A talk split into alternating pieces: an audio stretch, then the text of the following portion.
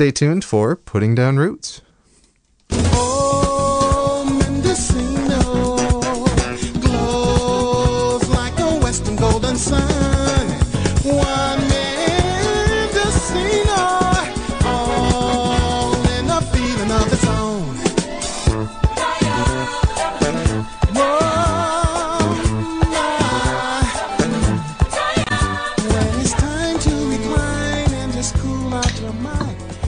Afternoon, everyone. My name is Michelle Frederick, and I'm excited to welcome you to Putting Down Roots, a program highlighting creative individuals and organizations, bringing something unique to Mendocino County through the arts, environmental practices, education, and beyond. Hi there, this is Phoenix Trent co hosting with Michelle. Last month we discussed climate change and climate action with Doug Nunn, a local climate action activist, and Matt Bruno from Victory Gardens for Peace and Ecology Action. If you missed that show and you'd like to listen in, you can go to Spotify and search KZYX Public Affairs, and then you'll find Putting Down Roots there. And also go to kzyx.org um, and navigate to the jukebox page to find any of our past episodes.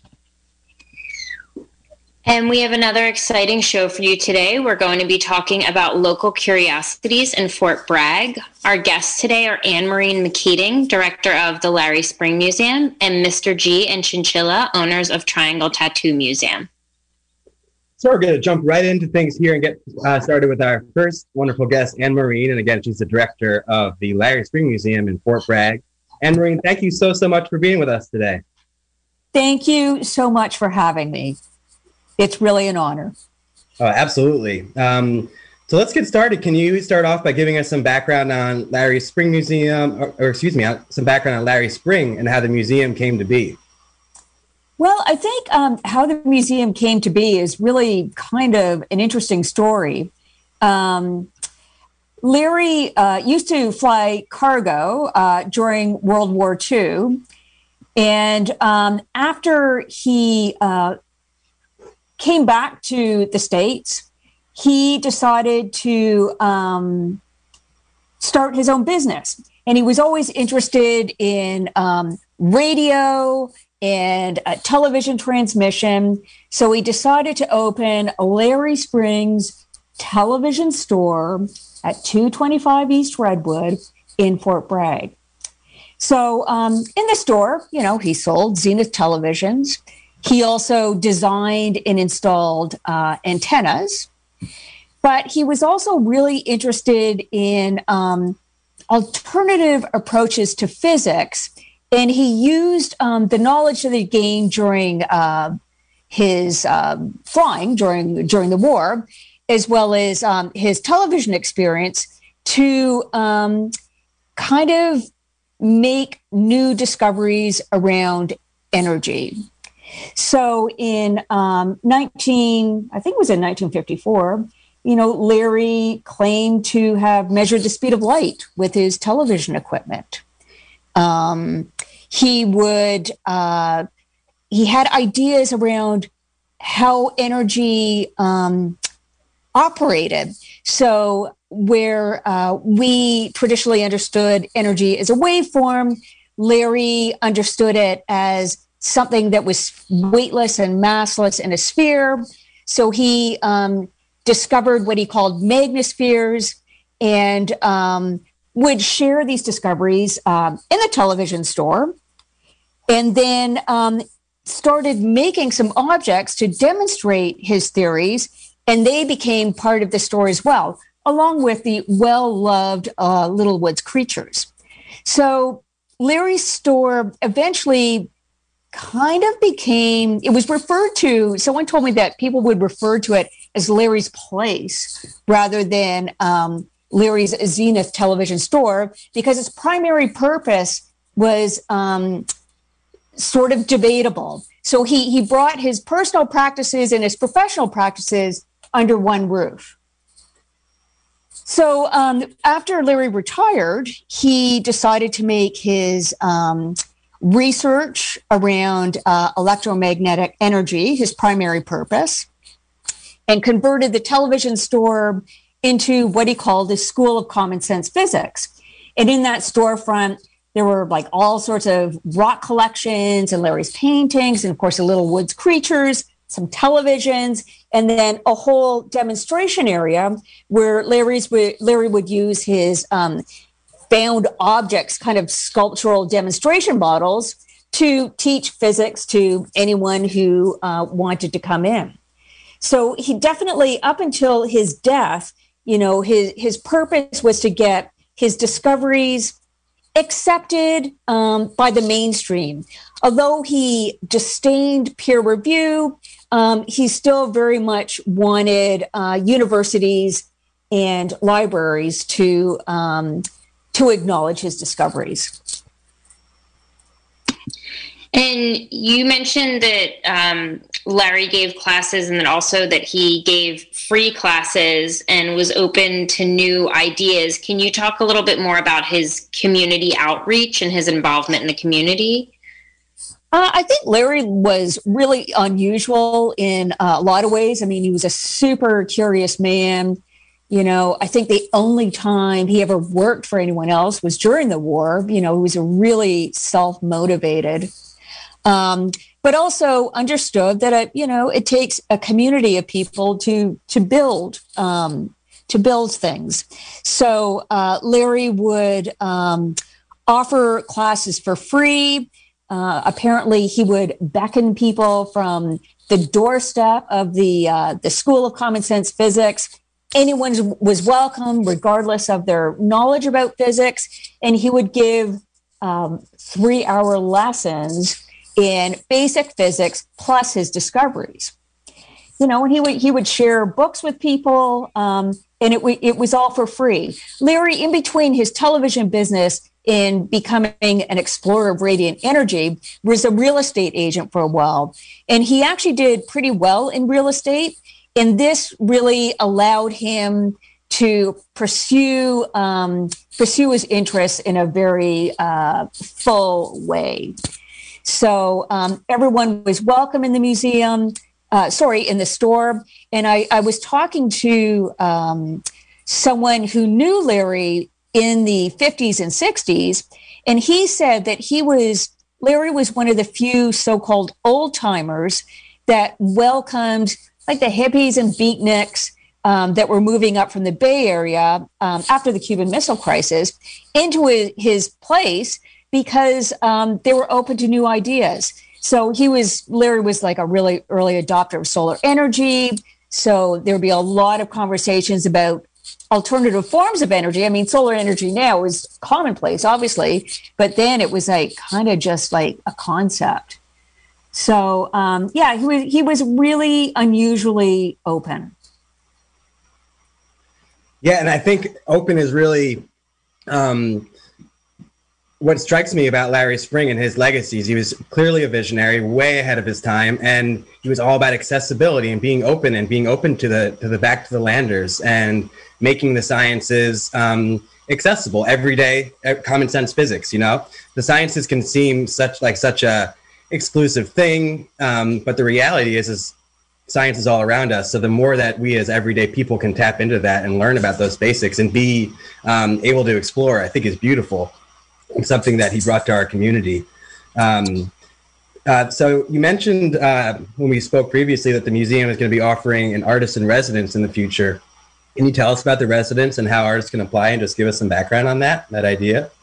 Well, I think, um, you know, the artists in residence, we want to play off uh, Larry's generosity and also um, his like you said, he, he's kind of like visualizing the invisible in a way. I mean, one thing Larry um, could not quite wrap his head around was um, mathematics as a way to describe scientific concepts. So a lot of what he was doing was like visualizing the invisible and making it accessible. So, um, you know, we're we're interested in hosting artists that um, are you know, doing that kind of thing, like uh, visualizing mathematics or physics, um, who are interested maybe even the technologies of intuition or esoteric knowledge. Um, we're pretty much open to um, a lot of different kinds of practices. So, you know, if you're interested in the secret life of objects, if you want to do research, uh, if you want to engage community, um, we're really, really interested in um, any and all practices that sort of pertain to the Larry Spring uh, collection in kind of a, a, loose way. I mean, certainly um, we've had casual residencies up until now. I would say Radek Tuma, uh, the puppeteer, who's been putting on shows there probably since 2015, was like, you know, our first artist in residence. You know, he would put on puppet shows. Um, I call them avant folk in the museum, um, in the and in the adjoining yard. You know, he used found materials to create his sets, and this is certainly in keeping with uh, Larry's practices. Um, we've had uh, another uh, fellow, Stuart Dixon, uh, pre-COVID. He would and work on the 3D print. I call him our mathematician in uh, residence because he visualizes mathematic models so we've got some of them in the museum now, and they're really pretty beautiful. Um, and we've also hosted uh, uh, Trisha Lee Lavoie, who um, she partnered with Pacific Textile Arts on uh, a project called Crochet the Coast. And um, another duo, the Shake and Make Collaborative, um, who did 3D uh, photographs of Larry's sculptures and wrote poetry inspired by his photographs. So you know, there there's always been activity there. Um, because we want to we want to keep the collection alive and invite new creative possibilities into the space you know? I mean we don't want to mess with the integrity of larry's thinking and uh, we want to be extremely respectful of his process. But you know i also think it needs to be a space uh, that's a living museum I love that idea too because it is such an inspiring place. You know, just all of his own works, um, his creations, and then the which I wanted to ask about is the incredible rock collection uh, this, that he has from the Southwest and then also you know the puppet shows the movie screenings so it just it is such a creative space multidisciplinary and very inspiring. And so it seems very fitting that it would be a place for artists to come and and create. Yeah i think there's um what's really great is like when you're in the museum and receiving guests everyone receives it differently so some people come in and say, whoa, this is like a massive curiosity cabinet. Like, what is this? They see it as a total work of art, you know?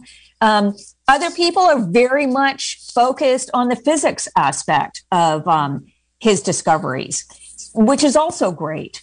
Um, you know, and like you said, others are really focused on um, the rock and mineral collection, in particular, the rock dinner party, which, you know, uh, if you haven't seen that, it's a pretty exquisite piece of collecting. It's uh, essentially like a six piece dinner party, all done in rocks. Now, Larry was not um, the creator of this, uh, of the rock dinner party, but it was left to him by a colleague at the um, Gem and Mineral Club. And at the Gem and Mineral Club, you know, Larry would make these beautiful lamps out of sliced agate um, the cabinets that hold Larry's collections from the Southwest all have these agate inlays. They're lit from behind. Um, so he was just, he was like a prolific, prolific maker, you know. He was really pretty incredible. So there's lots to be inspired by if you're an artist in residence or even if you're just coming in, you know, for a visit. And I, I've uh, I've seen the um, mineral uh, dinner set before, and it is the coolest thing. It's so whimsical, so fun. I don't know how he managed to collect so so many incredible pieces. It's really really unique. So I definitely recommend that folks check that out. Um, if someone's interested in a potential residency, um, how can they reach out to you? So we're going to be um, we're just like finalizing um, our process around the the residency, and we're super close.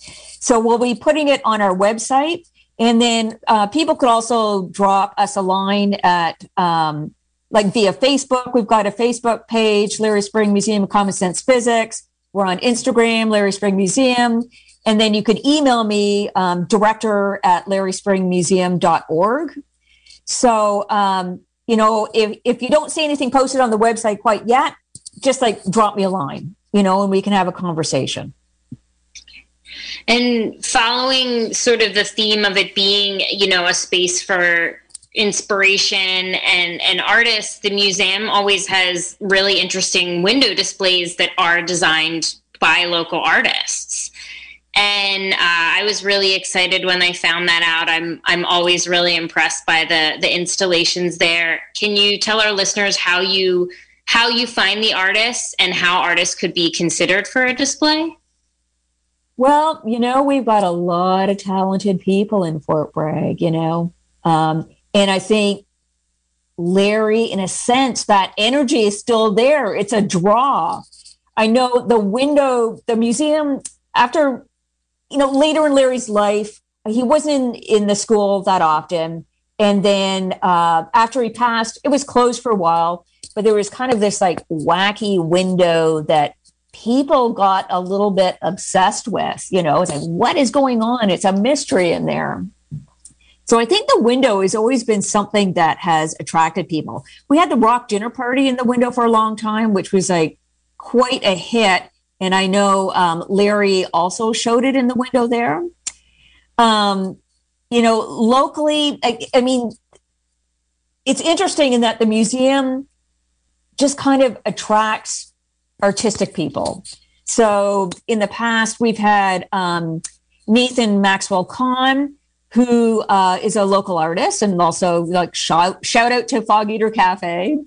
Um, he did like a whole window display that was crazy. It was like visualizing co- some weird um, and in, impenetrable research process for an unidentified mad scientist.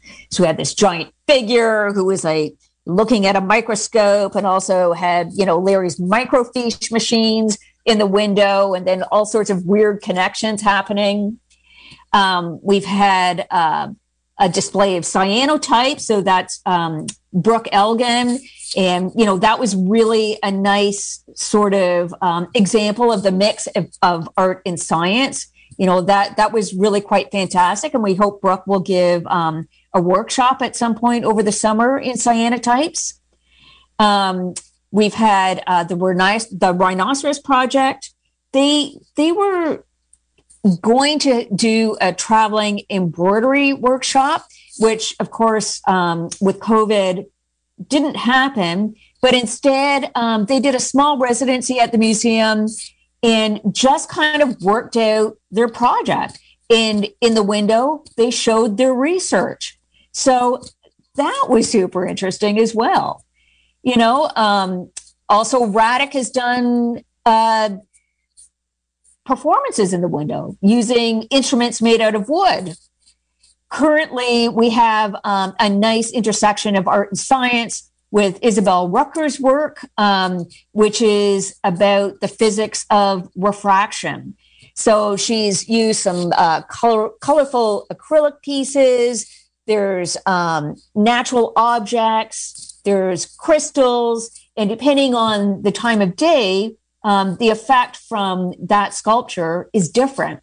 So it's it's really really beautiful, you know, and it's so fun to um, have the space to invite people in to participate. So again, you know, if anyone's interested, drop us a line. There is something on the website about the windows, but we're we are in the process again of we're finding it and we're probably going to do a bit of a refresh on the website. But you could reach out on Facebook, Instagram, and also uh, through email as well. You know, please, we really, really want local participation. You know, so we, I'd love to hear from from more artists, makers. You know, you don't even have to identify as an artist. If you have an idea, um, send us a proposal. I love the intersection of art and science as well too, you know, maybe even for someone who isn't super familiar with physics or, you know, or yeah. science but finding a way to incorporate that into their artwork is is really cool and out of curiosity did larry consider himself an artist or more of a creator an inventor he didn't um, from what i understand he um, identified solely as an experimenter. So he didn't call himself a scientist. He didn't um, call himself an artist. I think he saw um, his uh, creativity as something that was a hobby. So he wasn't, you know, I think we have more open interpretations of who artists are and what hobbies are now. But then I think um, he was very segmented around what was an experiment, what is art, and what is a hobby. So uh, his primary um, uh, identification was as an experimenter of um, electromagnetism. That's awesome. And can you tell us? Um, there's just so, you have so much potential at Larry Spring Museum, and folks should know it's a pretty new organization, recently formed 501c3, um, and they have incredible potential. I really recommend that you stop by, um, stop by and try to do a tour and reach out to Anne Marine if you'd be interested in residency. It's one of the most unique places that I've seen in Fort Bragg, or maybe maybe in my life. It's really really. um, Anne Marine, can you tell us about some plans for the future? Well, we have all sorts of plans and ideas brewing. You know, um, this all, of course, uh, is contingent on a, you know, how this pandemic plays out, um, and then also, you know, um, funding and um, capacity. So I think we've got capacity to do a lot of things, but you know, it would be great if um, we will we were able to get uh, some help. Um, right now, we are thinking about you know revitalizing the puppet shows. I mean, they're super popular. They're so interesting, and again, like um, unlike probably other kinds of puppet theater that you've seen, it, it's pretty avant-garde or avant folk, as I like to say. Um, I also got a license to screen the movie Sisters with Transistors, which is um, a film about you know some of the female originators of electronic music. So I'm not quite sure when that's going to happen, but it'll happen over the summer. Um, again, cyanotype workshops. We've got ideas about home movie nights. Uh, a couple of years ago, we had the Echo Park Film Center hosting um, uh, free workshops on kind of environmental uh, photography and uh, processing with like um, plants and flowers. They do a Super 8 workshop uh, where people participate by making a Super 8 movie about their city. So we hope to bring them back to get uh, people to make a movie about Fort Bragg. Um, we also have hopefully this was scheduled for last year. Hopefully, it can happen in the fall. Um, Indigenous artist Jennifer Dysart uh, coming in the fall, like I said, we hope, and she um, works with the idea of personal archives. So she will do some film screenings and some workshops around creating personal archives. So we're pretty excited about that. And uh, yeah, we have other ideas brewing, like something, a project, a larger project called Redwood Time. And yeah, so we we've been doing a lot of head scratching, um, a lot of laughing, and uh, probably this year I imagine we'll keep it fairly local. But uh, yeah, it would be nice to um, expand a bit as uh, things open up.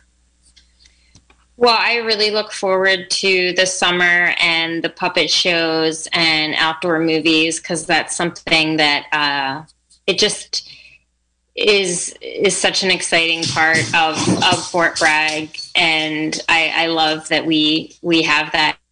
And I know that right now the museum is looking for volunteers in different areas. Can you tell our listeners how they can get involved and help keep the museum and Larry's legacy going? So, um, you know, as we discussed, the collection is kind of like a constellation of art, science, and stuff in between. So, you know, we are looking for volunteer docents, but don't think that you have to have this like knowledge as a pre- prerequisite to um, helping us out. In fact, you know, we invite different interpretations of the Larry Spring collection.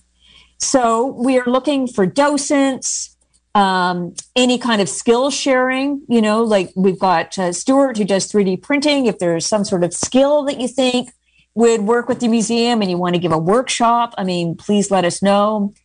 We're looking for fundraising help, um, you know, community outreach, social media help, uh, event photography. I mean, um, if there's any skill that you think uh, you would be willing to share, um, we're up for uh, talking about it. Absolutely. Awesome. And if folks want to make a donation, what's the best way for them to do that? Um, there, you could um, come into the museum. So the museum is open when Lost Coast Found is open, which is the store beside the museum. So the museum's kind of a portal, you know, through Lost Coast Found. So you can make a donation right there. Um, we also uh, accept donations on the website through Stripe. You could mail us. Again, you could drop me a line. We could figure something out. Um, because we're 501c3 now, we can offer uh, tax receipts. So, um, yeah, it, it, would be wonderful to uh, get some volunteers and to uh, get some donations. Yeah. Because we like to offer um, the programming for free, uh, or at very least, you know, pay what you can, because we want to continue this um, the generosity that Larry instilled in the place, like as early as the 1950s, you know, and we want to make it accessible for everyone. Well, wonderful. Anne Maureen, thank you so, so much for joining us today. And folks, I really recommend that you, you stop by Larry Spring Museum if you get a chance. Uh, thank you, Anne Maureen. Thanks so much for having me. Thank you. If you'd like to learn more about Larry Spring Museum, you can visit larryspringmuseum.org. That's larryspringmuseum.org. And you can follow them on Instagram at Larry Spring Museum.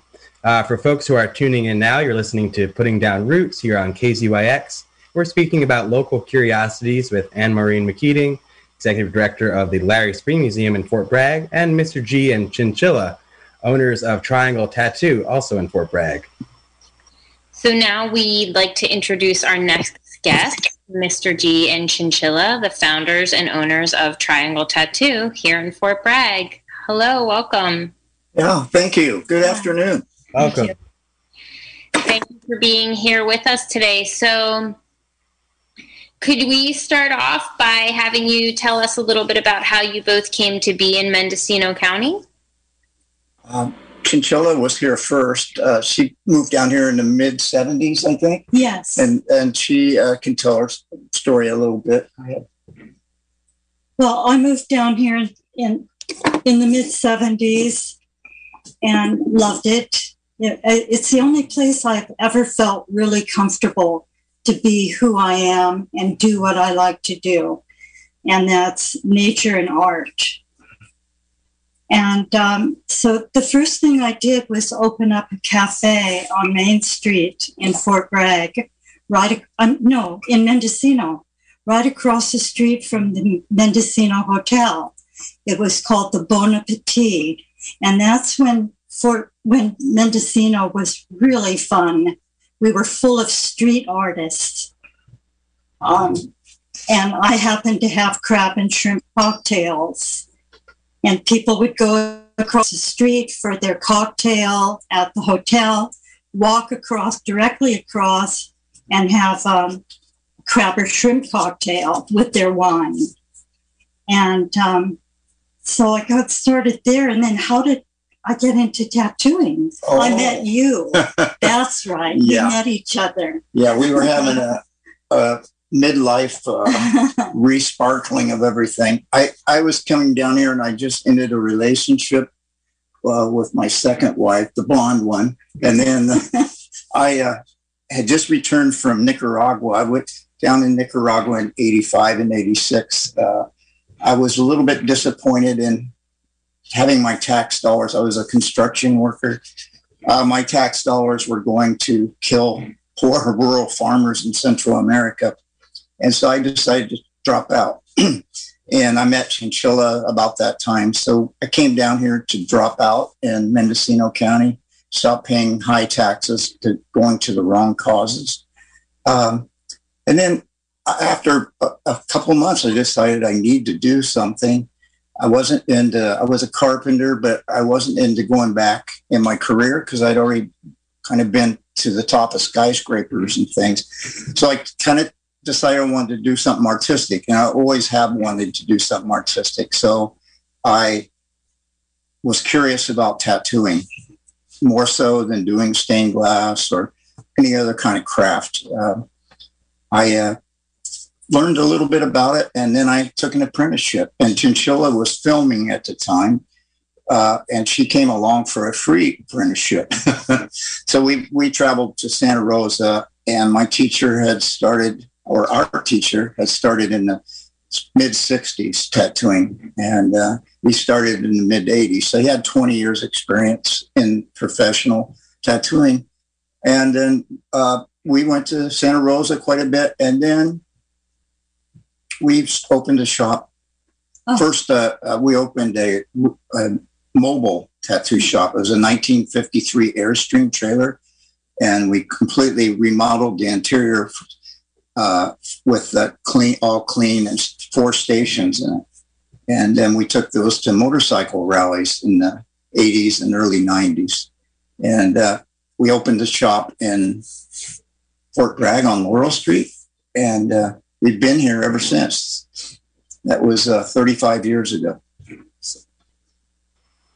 That is a really fun story. And can you give us some history on tattoo culture and what drew you both to tattooing? Well, it was, uh, I would say it was outer limits there. It was out of the edge. I've always been attracted to out of the edge, uncomfortable places. Like when I lived in Cincinnati, I like to go down to uh, Little Appalachia or where a lot of the people had migrated from Appalachia to work in factories. And the bars down there played really good bluegrass. I've always been attracted to the those edges of town that are a little different. Uh, so well, I forgot the question. anyway, that you know, that's we used to travel a lot, uh, and uh, we We traveled in our airstream right, to tattoo people. And uh, we felt we, we've always loved the circus, something exciting about the circus. And um, we got involved in the circus in a way because we met uh, Captain Don Leslie, who was the, the tattooed man and a circus sideshow um, entertainer. He had been, um, he had touched three centuries of tattoo of the circus from where he stood, from anywhere he stood. He was touching three generation. generations of the circus. Yeah. And we were fortunate enough to have him be our guest, our friend, our father in a way. And we've um, we started interviewing him because his life was so interesting. And um, we've done a biography of his life, all in his own words. Fascinating. And he Oh, we learned a lot from him. He was one of our teachers. Back to the question about uh, the history, was it? Uh, we were attracted to that edge of everything, you know, and, and we were both tattooed. At, Chinchilla was tattooed in 1967. I was tattooed in 1973. And those things were not common like they are now. They weren't acceptable. You had to be kind of a rebel to uh, be around that, to go get a tattoo. A lot of people in the military had gotten them. And then in the 60s, uh, San Francisco was a center of tattooing with the hippie and the summer of love. That whole thing started. And some of the rock stars, the musicians became tattooed. And then it just grew from there. And one of the people that helped that growth and helped that understanding was a man named uh, Lyle Tuttle. And he grew up and uh, was from Ukiah, and he kept a home in Ukiah up until his passing, which was just a couple years ago. And he was he's known throughout the world, and we kind of rode in on his coattails. and uh, we we were real lucky between Captain Don and Lyle Tuttle and our teacher. We just had so many doors open to us with the world of tattooing worldwide. And from being from Fort Bragg, uh, that was uh, amazing because people know us. Uh, you know, we can go to any country, any seaport, and most of the people will know Fort Bragg and will know Triangle Tattoo and Museum. And that's a good experience to have when you're in a small rural area. And they'll come here and visit us and visit Fort Bragg and visit Larry Springs Museum. So it's a nice thread of creativity that uh, that we're breathing into. So then, uh, you know, we started writing about this. It was a good way to write off some of our traveling in the early 90s. And uh, so we wrote magazine articles. Chinchilla wrote for a couple of local papers, a tattoo uh, articles. The in, Mendonesian. in the Bendonesian, and we were in New Settler. Uh, Oh yeah. we did some magazine articles that all these things were evolving at the same time. We were very lucky to be uh, at the beginning of a lot of this. We were just, the doors were just opening to the popular tattoo that we see today. I know that you had mentioned that when you opened the shop that uh, it was the only tattoo shop on the coast between here and, and Portland. So it really was innovative what you guys were doing and and bringing it to a small town like Fort Bragg probably put put uh, Fort Bragg on a lot of people's radars because of that. Well, it, yeah, Fort Bragg had its own growing that was ha- happening at that time. You know, there was more people interested. They've always been interested in coming here for sport fishing and camping. And uh, I think the hospitality around uh, businesses around here, and the restaurants and rooms to be had and campgrounds, that was all expanding at the same time, t- also. And North Coast Artists was one of the first galleries that was here in uh, Fort Bragg. And they happened to be right next door to us, right, well, where they are now, right on Main Street. So we were the only two right out there art happenings in this town for quite a long time. Yeah. And now we're just full of all of us, all of us tattooed wild artists. That's so awesome. And you've both written articles and books also about tattoo culture and have appeared in documentaries um, and in in the HBO show called Carnival. Uh, can you tell us about these experiences? Fun. Well, the book Chinchilla just likes to write. She was writing poetry. Uh, at, when she moved down here early, she was part of a uh, local poetry circle. And so she wrote a couple uh, self published poetry books. Just one. Oh, one, okay. But she was really into poetry and uh, had a lot of friends that had their own little poetry readings, sometimes at little street fairs in Mendocino or Or Elk Elk. at And the uh, Greenwood Pier Cafe. All these places that don't that aren't even happening anymore. uh, in Mendocino was a wonderful next to the Beaujolais was a, a place I can't even remember the the name seagull. of. Is it the sea- No.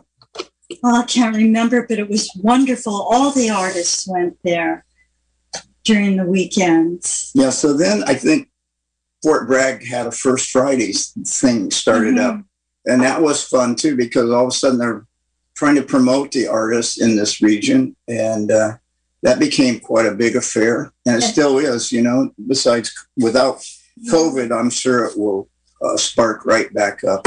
Eduardo Smithson was a, a wonderful artist involved with all of this too. Yeah, he was great. but uh, yeah, the experience with the book writing and the magazines, like I said, those help us offset our costs when we travel. That we were able to deduct, deduct uh, you know, our travel and hotels and things when we made these trips. And uh, occasionally we got paid for our articles, but we mostly took the free advertising. So the advertising was national and international. That probably helped uh, make us known around the world was the, our writing. And you've also, you know, collaborated in various ways with a lot of other artists, whether it's through, um, you know, you have an exhibition about um, Captain Don at at your museum, and then you have a vast collection of photographs, tools, and art by various tattoo artists that you actually lend out to museums. Uh, some pretty famous museums for exhibitions. Can you tell our listeners a little bit more about that? Well, that started by being with the internet and having our title uh, page, Triangle Tattoo and Museum. Uh, people realized that they had a whole new generation of people interested in that. And young people that were working in the museums wanted to put on a, an exhibition about tattoos. So they would contact us and ask us for ideas and articles that we could land or connections with other collectors. And uh, so we, we've been in over a dozen of those uh, collaborations. And they were long, they were year long commitments that we made. We take down a whole wall in our museum for the um, uh, sailors, for, for military tattoo. Um, the Seaport Museums on the East Coast, Philadelphia Seaport Museum, New York Seaport, Seaport Museum, a lot of different museums. They would share our things. It, it moved from museum to museum for a year at a time. So what we do is just take pictures of what we had sent to them, and we had just the photographs of the pieces in parts of our museum. Yeah, it was great to be a part of that share. because it just taught us a lot about curating and taking care of our collection, uh, cataloging it, and uh, they always sent things back with us free. Like some things were framed and and uh, sent back. Sometimes they took our collection, used it in posters or booklets. And it just helped helped us, you know, get the gears rolling to be older tattoo artists, I guess. I guess. Yeah. So yeah, we've never given up on the the Lyle always said that, you know, just take care of tattooing, it'll take care of you. All this other all this other activity is, is if you don't tattoo, then it's going to fall away from you. So you just keep tattooing. And Stay true to the real art. And I, I put a sign outside our front door because there's a lot of people that would, uh, well, at one time they weren't interested at tattooing at all.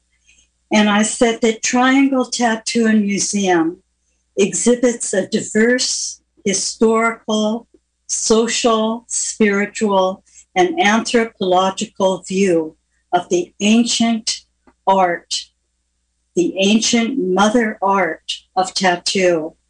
This place will enrich your insight and spark your curiosity. And we welcome children. We had um, the kids used to come from the elementary schools here when when the um, schools could afford to send the kids off on um, Field on field trips, and it was it was really fun. For our first field trip, I was I was very excited. I got this little hat to put on. I had a little stick, and all these little kids came in from the school, and I was getting ready to explain how the museum worked, right? And then you could hear this buzzing in the other room, and the children said, what, what's that? What's that? I said, well, Mr. G's tattooing somebody in the other room. And they all just left the room and left me standing there by myself. And that's what they were interested in was just coming in and watching a real tattoo happen. So a lot of our exit, uh, you know, our, what do you call those when they come? Oh, uh, Our field trips. a field trip. Yeah, our field trips was that. Yeah, it's fascinating for children to yeah. come in and be allowed to come in and watch tattooing because it's part. It's in their DNA.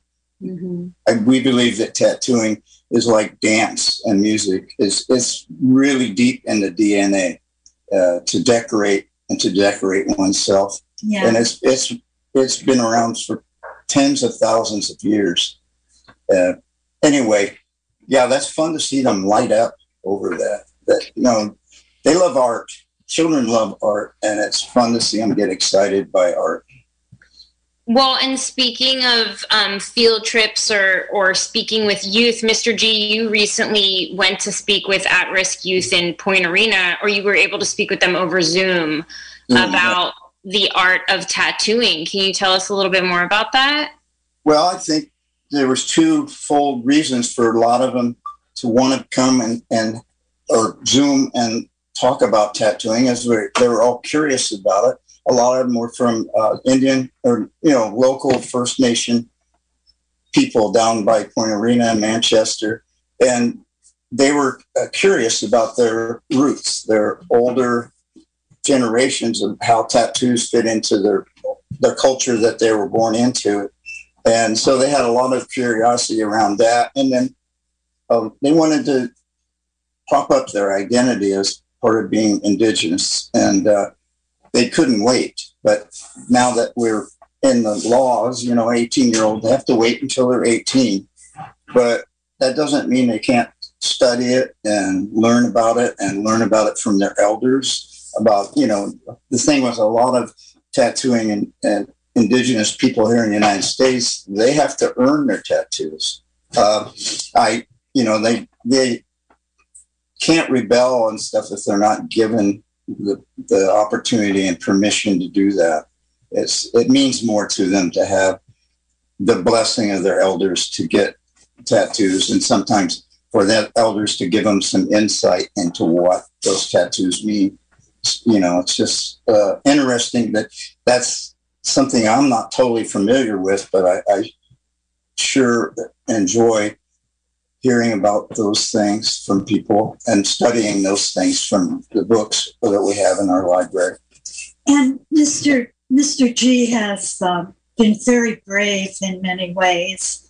We've ridden elephants and hiked up trails in um, Burma, in, in Burma and, and Thailand, and and he's even subjected his own body to uh, communal inks, communal medicinal inks from shamans. I couldn't believe he did that. I I begged him. I said, "No, don't, don't do this," because it would be a shaman who would walk from village to village with a a, a vial around his neck, full of uh, amulets. amulets and prayers, and it was a communal mixture of things. He used the same needle, the same um, or puncturing tool. Yeah. same everything on everybody. And Mr. G has an amazing tattoo on his back that was done in that manner. I made him go to the doctors afterwards, and it, it, the medicine, they said it had magic in it, and it did. Otherwise, he, he wouldn't be here. I would have died right away. no, it's it's uh, very fascinating, and uh, that's what we like to share in our our books and our magazine Yeah. articles. Uh, I think in the last few years, you know, you, your interests switch a little bit. So I've been more interested in, in keeping on top of the tattoo skills because the whole world's opening up to this, and there's so many talented young people tattooing now that I like to stay abreast of what's going on, what changes, what kind of equipment they're using, what, what kind of style they're using. And so I like to still be in the midst of that. Uh, but I, I have a feeling they're surpassing the older, old, old school tattoo artists. They're just taking over. So it's fun to watch, fun to be part of it. I'm sure it's cool to see how the style is evolving over time. How it's new. Oh yeah, and, and they, a lot of them still like to go back to the turn of the you know, early 1900s and then the mid-century in the 1950s and stuff. So it's like a uh, what do they call that? Traditional tattoo. So they're revisiting that, and then sometimes they're interpreting that, changing it somewhat. I, I'm mostly interested in the realistic tattooing. Um, I find that fascinating to be an illustrator, basically on skin. So you take a, a photograph or, or something like that, a poster, and then you try to uh, match that up on someone's body. I've done a few Van Goghs on people. I've done some um, Einsteins on people. You know, just Elvis. uh, Che Guevara was one of my favorites. Yeah. And in addition to your travels, you both have also had people come here to visit. Um, when I visited the museum, you were showing me that there was a group that came from Japan. Um, can you tell us a little bit about that? Well, that we befriended uh, the Japanese made one of their first uh, conventions out of uh, Japan in 1987, and we were there, and uh, we just I scheduled to get a tattoo while we are there, and we became very good friends with the people that were interpreting for them, and they were from San Francisco. Uh, Bill and Junie Salmon. Uh, Junie had been tattooed by uh, Horitoshi, and um, Horitoshi was a master from Tokyo, and he was traveling with a master from Yokohama, Horiyoshi Nakano III, and uh, we just kept running into them afterwards, like at conventions, and we just would, you know, go out to dinner with them and pal around with them, and got tattooed by them. So we went to, yeah, we went to. Uh, Tokyo and Yokohama and collected more tattoos from him. And then Horitoshi would come and see Bill and Judy in San Francisco. And then they would come up here to visit for a week or 10 days. And we set it up so they could tattoo while they were here. And it was uh, fascinating for local people that to get a real Japanese tattoo. And uh, yeah, they were busy when they were here, and it was fun to host them. It was. We had so many things here that they, there a lot of their uh, urchin or uni is was coming from Fort Bragg, so we knew people that worked down in the harbor, and we fed them uni to the point of it was uh, uni overdose, I think, and uh, uh, uh, see, oh, abalone, lots of seafood that they it was so fresh to them. And hot dogs. We gave them hot dogs. Yeah, we fed them hot And we dogs. played Elvis, but they loved Elvis. Mr. G took them out uh, target practicing. Oh yeah, they shot their first never- firearms. They had never even touched a gun. Yeah, it was it was a, a real quick course in gun safety. Uh, and Mr. G did another thing. I probably shouldn't say it, but I I love that they did this. We had a a pink Cadillac, big beautiful pink Cadillac, and uh, Mr. G had to go to the bathroom. so oh yeah, I was full- taking them back to San Francisco, and they'd never never pissed outside along a car in public, and they And they- thought that was great under the stars out on of them- 101, uh, Yeah. pissing out in the middle of the night. That was you know because that's just not. outside. They were, you know. you know, much more shy in their own culture to do that. So we had a How at the Moon pissing session out there by Hopland somewhere. Welcome to California. right. Yeah, yeah. Um, so, can you tell us a little bit? We're, we're just about to, to wrap up here, but can you tell us about um, some of your plans for the future of Triangle Tattoo Museum? Well, yes, we're trying to uh, create a better cataloging of our items here. Uh, and, uh, you know, we're just trying to get back in the groove from this COVID shutdown. Uh, it's just been, uh, uh, I don't know, we were out of business there for nine months, I believe. And it's just starting to come back. There's a lot of uh, mitigation still going on, but we, we're really looking forward to open up again where we can have more people up here. We haven't opened our museum yet because uh, we can't have that many people up here. We have to just focus on people that are getting tattooed. And it's only one person at a time per artist. And, And the museum is in every room of this place, yeah, so including our home. so anyway, we're trying to just wait to be open again and then really take it off on the museum again and start other projects, some more writing and, uh, you know, upgrade our website. Just, just get back in at full steam again is our plans. Well, Mr. G. Chinchilla, thank you so much for joining us today. This was awesome. Well, thank you for having us. This was a very fun event. We'll have to. I'll keep tuning in just to see what you guys are up to. Thank you for having us. It's a Thank you so much for Thank you. sharing um, your story and and the history of tattooing and bringing such a diverse space uh, to our community. That's not only offering an art to people, but also educating people about the art of tattooing. Okay, thank you. Thank you. And for folks who are just tuning in now, you're listening to Putting Down Roots here on KZYX. We've been talking about local curiosities with Anne Maureen McKeating, Executive Director at the Larry Spring Museum in Fort Bragg, and Mr. G and Chinchilla, owners of Triangle Tattoo in Fort Bragg. Thank you again to our guests for joining us. It's been so wonderful to learn more about the work you all are doing to bring uh, something curious and new and innovative to our community. A quick announcement the Small Business Administration, SBA, is currently offering grants to restaurants, theaters, and venues that have been impacted by the pandemic. You can visit sba.gov for more information. That's sba.gov. Join us on June 3rd at 3 p.m. for our next show, which will be focusing on botanicals. And if you want to hear our show from today, please check out kzyx.org and go to the jukebox page. You can also find KZYX on Spotify under KZYX Public Affairs. Yeah, and you can find all of our, almost all of our past episodes on there, and there's lots and lots of fun, fun content and fun conversations. And if you have any ideas for a topic that you'd like us to feature here on Putting Down Roots, or if you'd like to be a guest on our show, if you'd like to be featured, please send us a message to our Instagram account. You can find our Instagram. It's at puttingdownroots.kzyx. That's at puttingdownroots.kzyx.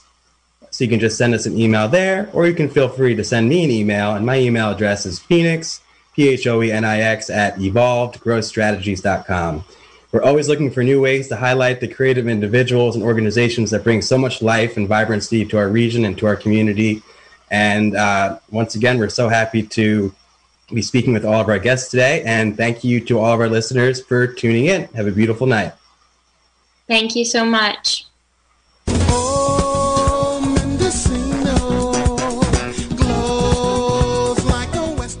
This has been a production of KZYX Philo 90.7 FM, KZYZ Willits and Ukiah 91.5 FM, and Fort Bragg at 88.1 FM. Mendocino County Public Broadcasting. You can check out our website at kzyx.org to find more content like this and consider donating by clicking the red donate button in the upper right corner. Thanks for listening.